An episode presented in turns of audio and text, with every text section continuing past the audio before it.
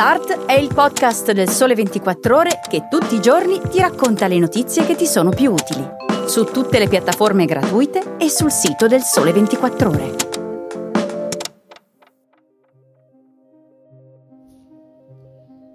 Le storie, i profumi e la cultura del tartufo bianco d'Alba nei giorni della storica fiera, gli specchi che diventano opere d'arte e l'avanguardia degli elettrodomestici da cucina. Ciao, sono Chiara Beghelli, giornalista del Sole 24 Ore e vi sto per raccontare queste e altre storie, curiosità, luoghi, oggetti che ho scelto fra i più interessanti della settimana. Benvenuti nell'edizione weekend di Start. Iniziamo proprio da quello che troverete nelle pagine di weekend, oggi in edicola con il quotidiano. Francesco Procopio dei coltelli con il gelato, i fratelli Kellogg's con i Corn Flakes e le sorelle Tatin con la torta di mele, John Pemberton con la Coca-Cola e Renato Gualandi con la carbonara. La storia dell'alimentazione e della cucina è costellata di inventori di precisi piatti o cibi e da questa lista non può mancare Giacomo Morra con il tartufo bianco d'Alba. Ora, non è che Morra lo abbia inventato in laboratorio, il tartufo. Il tuber magnatum pico, infatti, è un naturalissimo fungo, non un tubero, attenzione, che cresce nel terreno e vive in simbiosi con le radici di certi alberi, come la quercia e il pioppo. Morra però inventò il successo del tartufo, facendolo conoscere in Italia e nel mondo anche grazie alla fiera del tartufo d'Alba, che inventò anche questa nel 1929. La sua storia è molto interessante. Morra nasce a fine Ottocento in una cascina nelle campagne di Cuneo, famiglia molto povera e dunque per lui necessario andare in città per lavorare e sopravvivere.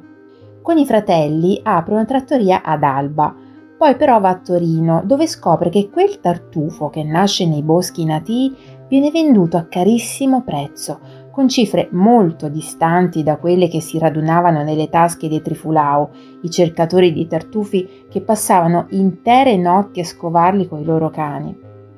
Giacomo ha un'intuizione. Con i risparmi di Torino torna ad Alba, compra l'Hotel Savona e lo trasforma in quello che oggi chiameremmo l'hub del tartufo bianco. Inventa antipasti di tutti i tipi, porta il prezioso fungo persino negli Stati Uniti e lo fa assaggiare a Rita Hayworth. Ma soprattutto lancia la fiera mostra campionaria a premi dei rinomati tartufi delle Langhe, che dopo la guerra inizia a diventare quell'evento che oggi ogni buon gustaio non può perdere. Arrivata oggi alla sua 91esima edizione, la Fiera Internazionale del Tartufo Bianco d'Alba non è solo il luogo dove poterlo gustare e acquistare, ma una porta per accedere al territorio e alla cultura del tartufo, come Fernanda Roggero racconta nella nuova pagina di Viaggi 24 di Weekend del Sole 24 Ore. Una storia di uomini in natura che oggi si intreccia necessariamente con il cambiamento climatico, come dimostra il prezzo piuttosto stellare di 450 euro letto raggiunto dai tartufi quest'anno. Il fatto è che sono pochi, a causa del troppo caldo e delle scarse piogge, bizze del meteo che mettono a rischio anche le raccolte del futuro. È per questo che alla fiera ci saranno anche incontri per parlare di cucina e di finanza sostenibile, in un fitto programma dove spiccano le amate cooking class di pasta fresca, le degustazioni, i laboratori sul prosciutto e sulle nocciole e gli incontri con gli chef del territorio come per esempio Ugo Alciati e Federico Gallo. Fossi in voi, dopo il rito del tagliolino, farei anche un salto alla Fondazione Sandretto Re Rebaudengo. C'è una mostra molto bella, si chiama Badly Buried, che esplora l'atto di scendere nel sottosuolo e nei suoi mondi interiori, con opere di Jacopo Belloni e Laria Vinci, tra gli altri, interpreti della ricca complessità di tutto ciò che vive nascosto. Per molti di noi sono stati un gioco, per esempio quando si guardavano da due pareti, una di fronte all'altra.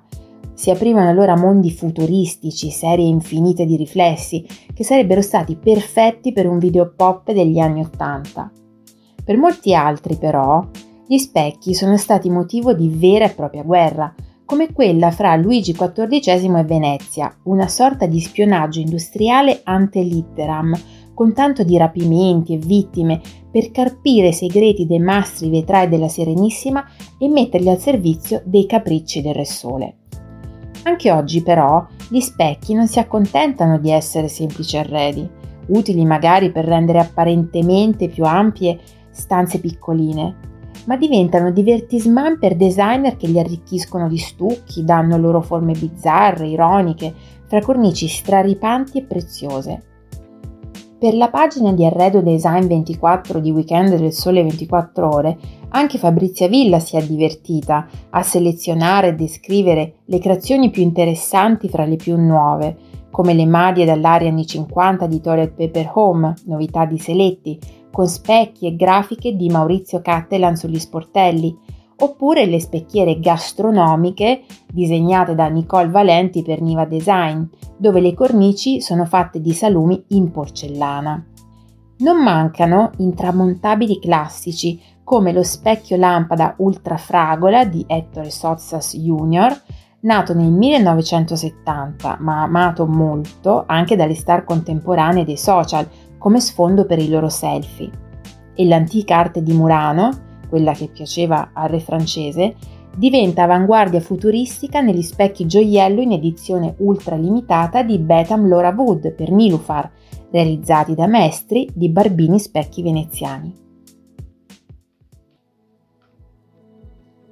A rivedere quei teneri ed eleganti spot degli anni 60, sembra che buona parte della felicità domestica fosse affidata alla scelta dell'elettrodomestico giusto.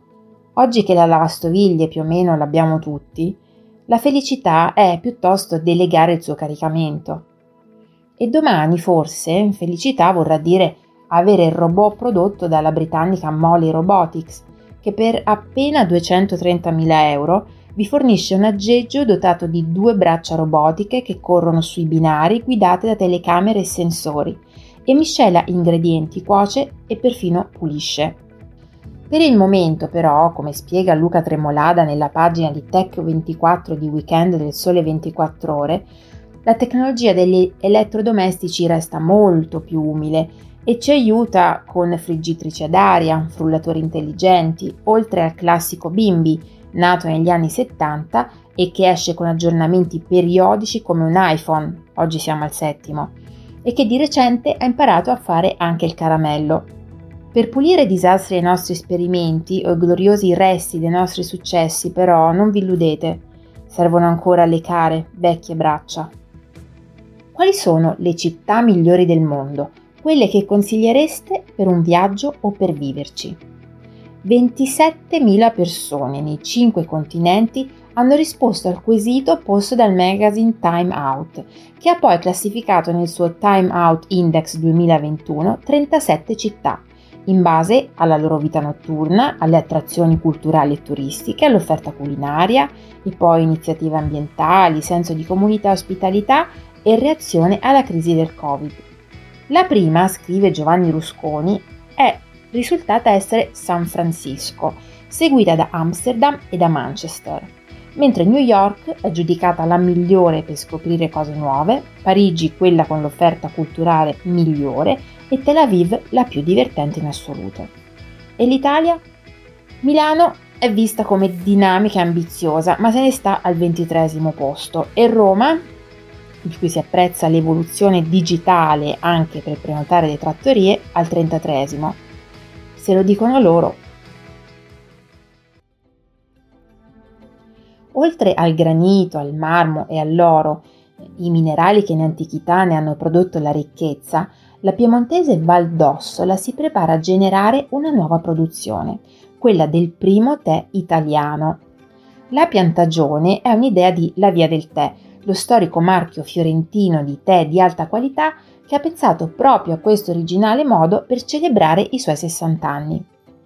Silvia Pieraccini ha incontrato la famiglia Carrai, i fondatori dell'azienda, che oggi resta l'unica catena italiana del settore.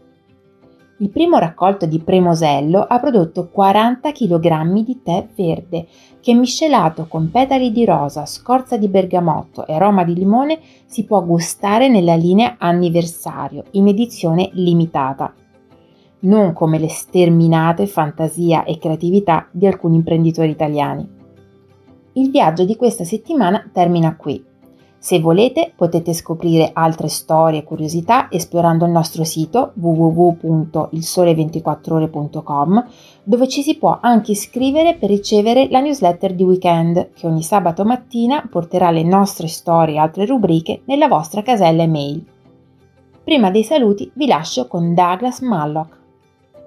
Se non puoi essere un cespuglio, sii un filo d'erba e rendi più lieta la strada. È tutto, grazie per avermi ascoltata, vi auguro una buona domenica e vi aspetto alla prossima puntata.